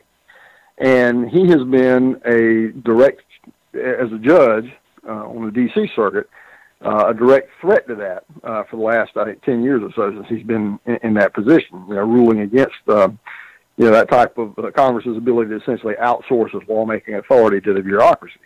Uh, that's another direct threat to the liberal establishment, and that's another reason why they opposed him, you know, so you know, shamelessly. Uh, what they did to him was absolutely horrific. but what else do you expect from them? Uh, one of the things that I love about you, Drew, is that you you have been so dynamic, and we're seeing people getting out to do absentee voting and early voting, and we're seeing a turnout like we have never seen before in years. And usually, an off cycle election is gets very low turn voter turnout. Here in Beaufort, because I sent uh, Yep. Hope a link to the article. Here in Beaufort County, we actually doubled the number of registered voters in the last year. New voters, not just reg- just Uh-huh. new voters. Yep. Um. But this is Right. something that you have on your website uh, that helps people to understand what's going on. And you have even gone Mm-hmm. so far as tonight, you've got a victory uh, rally. You're already claiming Yes, victory. We got this, what we call our, our well, so it's our victory rally and fundraiser, which we are uh, bringing all the candidates in for one last big rally, all the state candidates and the local candidates, and in the course of that, also raising money for what we call the SCGOP State Victory Program, is what we call it. Uh, which is essentially the ground game for all the campaigns around the state. We, you know, raise money collectively that benefits essentially all the candidates because we're working to turn out Republican votes that benefit the entire ticket. Um, so we'll be doing that this evening in Columbia. Uh, and just uh, on the point you made a minute ago, though, so it's not lost, talking about absentee. So in South Carolina, there are 15 reasons uh, that you can use legally to vote absentee. Number one, the first and foremost, is you're over 65 years of age. You don't need any other excuse. You can vote absentee. The second one is if you have a job, you're going to be working that day, you can go vote absentee. So in those two excuses right there, we probably covered more than half the state. Uh, so odds are you can vote absentee. We put together a website. It's voteabsenteesc.com. Voteabsenteesc.com. You go there, you fill out the form online, and it will then push you to the uh, state election commission site to also send you a absentee, uh, um, you know, uh, ballot. Uh, so you'll be able to cast that, uh, you know, between here and the next two weeks. If you don't want to stand in line, or you're going to be out of town, or whatever it is, or you want to go ahead and just get your vote in the bank so you can be working the polls on election day, whatever it may be, you can go to voteabsenteesc.com and sign up for your voter absentee uh, ballot today. Well, tomorrow, uh, uh, my voting place is. Oh, hang on a second. Just to let Drew know, I, kn- I know exactly where my voting place is for absentee voting. It's on John Galt Drive. so you can never forget that one. Um, there you go. Go ahead, Curtis. In Florida, they are putting um, voting machines on campuses. Um, Do you think that's a good idea? I mean, are they doing that Well, I in South mean- Carolina too? Well, I mean, you know, obviously we want to make it legal for people who are legally here and legal, you know, residents to vote. Uh, you know, I'm, you know, up until a couple of years ago, I was a resident of Richland County. I live in Lexington County now. In Richland County, in 2012, uh, you know, we had the election machine debacle, uh, where there weren't enough working voting machines at some selected precincts around the county. Uh, and I personally stood in line with my dad for five and a half hours trying to vote. Um, that was on purpose because uh, we had a uh, local option sales tax on the ballot again, where it failed two years prior, and uh, folks on the inside wanted to run it again. And the precincts that really opposed the penny sales tax the last time uh, had an inordinate amount of non-working machines. Uh, but you know, I, if you've got a lot of folks, you know, who are registered to vote in that college campus area, and it makes it easier for people to vote, like I always just err on the side of more people voting. More people actually vote and cast informed ballots, the better off they're going to be. Uh, so if those folks are on that campus or legal residents of South Carolina that change their residence to to here in the appropriate, you know, at least 30, 30 days out, uh, I believe is the law, then, you know, I, I say fine. I mean, there are other things that we can um, spend time trying to, you know, trying to take care of in order to do better at the ballot box. But um, uh, if it's easier for folks to get there and cast a ballot, better off, I say, we'll be in the long run. Now, where do we stand in South Carolina on party registration? I know we had the initiative to put the party So- registration on our, on our ID card. Okay, so uh, last year, uh, state party proposed a resolution uh, to have partisan re- a partisan registration option, not making it mandatory, but making it optional to voters when they were registered to vote. They will be able to choose a party. Uh, we got uh, some sympathetic state legislators took our resolution and essentially introduced it as uh, legislation and I got, I think the final count was 55 uh, House members co-sponsored that legislation. Uh, that is by far a record. We have never gotten that far down the road uh, to success on this issue in the past. Uh, of course, you know, just getting co-sponsors isn't winning today, but it's a lot further than we were. We we added a lot of friends to that effort by the way we structured the bill. Uh, but the other thing is uh, we then put the issue on our primary ballot. Uh, you know, the state parties still have the option and the authority to put advisory referendums and questions, poll questions on our primary ballot. So, you know, when you went and voted in the primary in June, that question was on our ballot. Uh, and I did that because now we're taking the results of that ballot question in that primary and chopping it up statewide by House district and by Senate district. So when we come back to the legislature in January and we reintroduce that bill, I'll be able to go to every House member and say, this is the percentage of Republican primary voters in your district that support having the option to register by party. So it gives us another lobbying tool. Uh, and so we'll be, I have all ideas we'll be able to pass it in the House this year. Again, we had 55 co-sponsors last last time. That's uh, about two thirds of the Republican caucus actually co-sponsored the bill itself, which is fantastic. Uh, the incoming chairman uh, of the Judiciary Committee is going to be Representative Peter McCoy. Uh, he was one of the individuals who told me he would support it. Uh, so that tells me we should be able to get a vote in the House Judiciary Committee and then get it out to the full House and hopefully pass it out. And then we get over to the Senate. Of course, the Senate's a whole different ball of wax. Uh, but, uh, you know, we got to win one battle before we get to the second battle. Your second battle was close the primary. that would be a huge amen on that one. well, well, first thing we got to do is get partisan registration first. Then we can talk about that. Absolutely. And, you know, you are a, a tireless worker, and I can't believe how much energy you have. You make me tired with all the energy you got. But have, I wish you a lot of luck on that uh, victory rally tonight. I wish I could be there, but that's that's impossible. I got workers coming here early in the morning that's to right. do construction, so there's no way. Because if I go up to Columbia, we have to stay overnight. It's just too long a drive for my husband and I, I unless we stay overnight. I understand. It's just, that's the way I feel when I have to go speak in Hilton Head. So I know how you feel. so you know the distance. and us old Absolutely. farts, when we get up to that age, just sitting in the car too long is not fun. that's right. Um, and so I want to thank you, Drew, for uh, joining us. People can find you at scgop.com as Sure. well as your name, drewmckissick.com. Correct. Yes, ma'am. And like I said, if you want to volunteer, make some calls, go to scgop.com. The front page will take you to the link and volunteer. Get to work for the next two weeks. Let's get the Republican vote out. I appreciate it. Well, uh, maybe the next time I'll see you would be at the new governor, inaug- no, actually, re-election of the governor at his inauguration. Maybe you can get me a couple of tips. Absolutely. Look Get me a forward to it. All right. Thanks, Drew. God bless you for All your right. hard work. Thank you for having me. All right. Drew McKissick, and uh, man, I, it's always so much fun talking to him. I love this man dearly. He he has done a good job in reforming our GOP here in the state, making it more conservative bent. We need more people like that out there uh, working for us, Curtis. And that's the end of the show. I'm looking at the clock, Yeah. and we're down to our last few minutes. For those that were trying to listen in on Blog Talk Radio, they have not gotten back to me uh, ever since the show started. It's I sent them a, a message and no response whatsoever. So I can't tell you what's going. So, but we are up on YouTube, Facebook, uh, Spreaker, uh, iTunes. Or just go to our website. Just put a dash in the middle of the name, southern-sense.com. You can get all the other plays Yeah. that you can listen on over there. Uh, we're going to be back here on Friday. And we've got Frank Miniter coming back on. He has the book out, Spies in Congress. And we also got our climate change expert, Gregory Wrightstone, joining us back here on uh, Friday.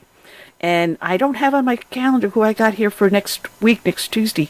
But there will not be a live show on November 1st or 6th because I will be home recovering from surgery. And the doctor told me no. I said, come on, I'm just talking on the air. He said, absolutely not. So I'm going to have to listen to him, so it's going to give me two shows off. Then I'll be back here Yeah. on the 9th with you, Curtis. And you will be doing poll work. And the sixth, yeah, the sixth is the general election anyway. That's going to be an exciting day. Absolutely. So I'm going to leave you all with our closing song, When the Roll is Called Up Yonder. And I tell you, in that case, good night and God bless.